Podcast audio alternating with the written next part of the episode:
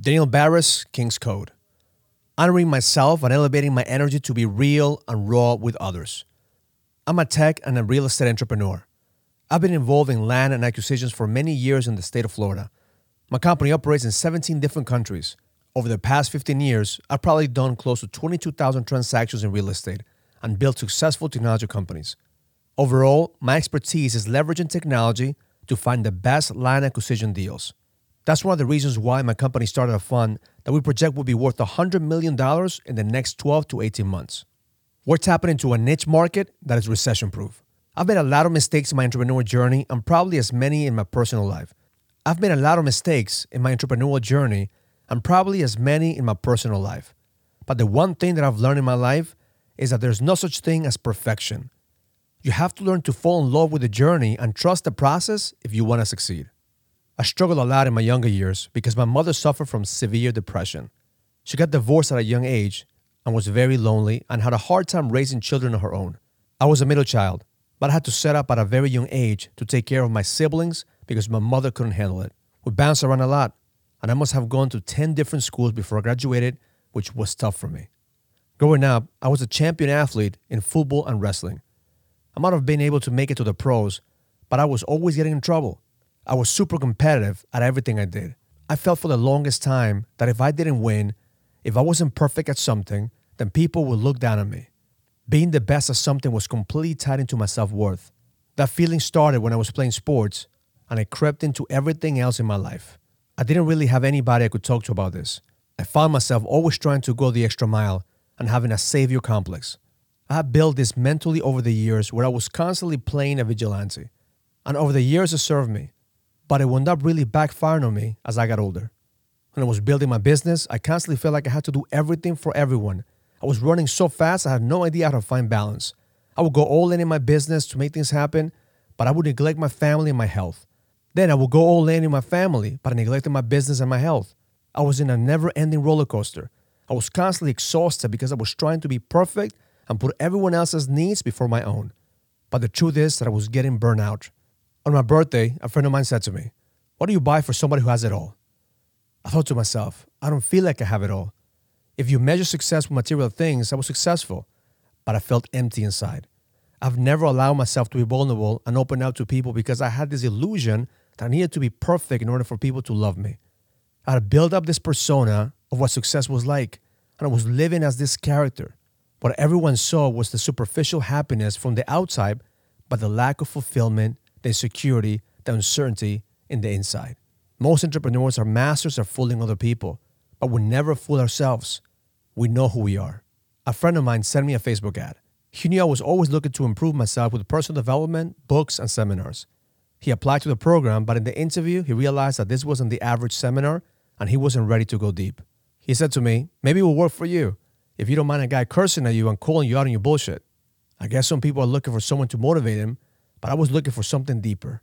When I got on a call with Raul, we connected immediately, and within 15 minutes, I gave him my credit card to go to his boot camp. I wasn't impressed by his success because I had success myself. I was taken by his willingness to be vulnerable with me and the fact that he shared his failures and pain to make me realize that I wasn't alone.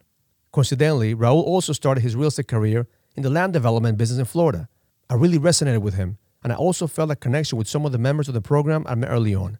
I was surrounded by men who understood where I've been, where I was, and most importantly, where I wanted to go. At one of the weekly coaching training sessions with Raul, he said something that struck me pretty hard. Your current reality is a direct reflection of the things that you're willing to tolerate in your life. It was a hard truth to hear, and it made me realize how much bullshit I've been tolerating in my life. I had gone from having a savior complex and wanting to save everyone around me to having a victim mentality and blaming everyone for my own happiness. In that moment, I wrote down all the things that I would no longer tolerate in my life. Up to that point, I had tolerated certain behavior from my employees, friends, and family.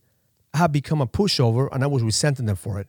I had to take ownership of what I've done and set boundaries and a new standard to honor myself.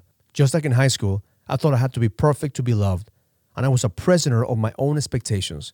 It was one of the first times I gave myself the permission to be real. Back in those days, we had a private Facebook group for the members of the program where we would post our insights for every coaching call. I posted a list in the group, and then a few minutes later, my mother called me to ask me if I was okay.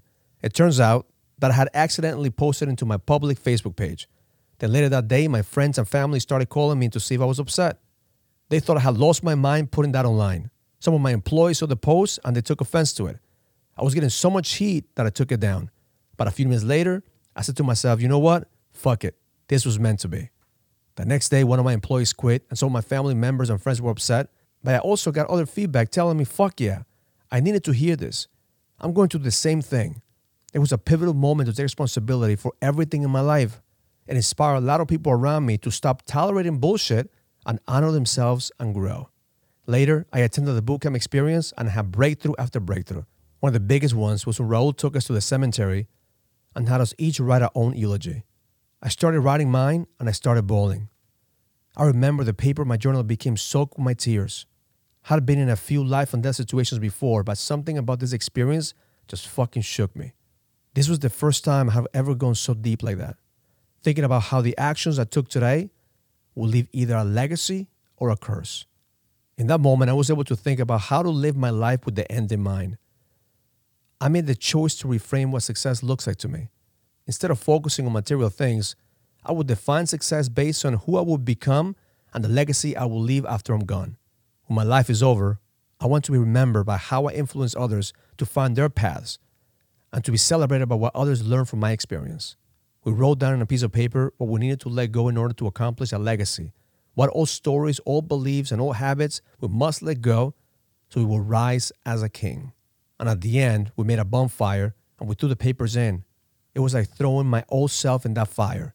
I had to let go of all the shit that was holding me back, and I left that cemetery a brand new person. I created this extreme bond in such a short period of time with the other attendees at the bootcamp. I shared some things that I've never shared in my entire life. We talked about all the things that were weighing me down and fucking with my head without me consciously realizing it. It was great to be around other men who didn't judge me or feel bad about me.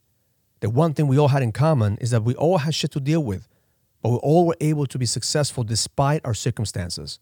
But now it was time to rise to a new level of consciousness so we could lead with power. The experience made me realize I suffered a lot of pain deep down and nobody ever told me how to have emotional intelligence to face it. If there was one thing I would teach my kids, is how to face their pain so you could turn it into fuel. Pain is necessary for growth. Suffering happens when we refuse to face the pain and make it bigger than what it really is. The bootcamp was my first time practicing the ritual with others. I had done the ritual myself, but I wasn't able to face the pain alone. I had such a hard time finding the darkness inside of me. But when I did the group ritual, everything came out. I faced everything that I was afraid of. I thought about how I would feel if my kids looked at me with disappointment. Just visualizing disappointing them and losing the relationship that I have with them caused me to have a huge breakthrough. I realized all these fears that I hadn't faced and the way I put on my shoulders trying to save everyone. Had to put my self worth into everyone's hands by my own, and it was all a bunch of made up bullshit in my head.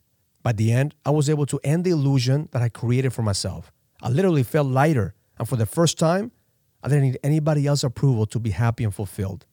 Raul said, From this state, what can you accomplish? And I told him, Anything. That is a state that I wanted to develop.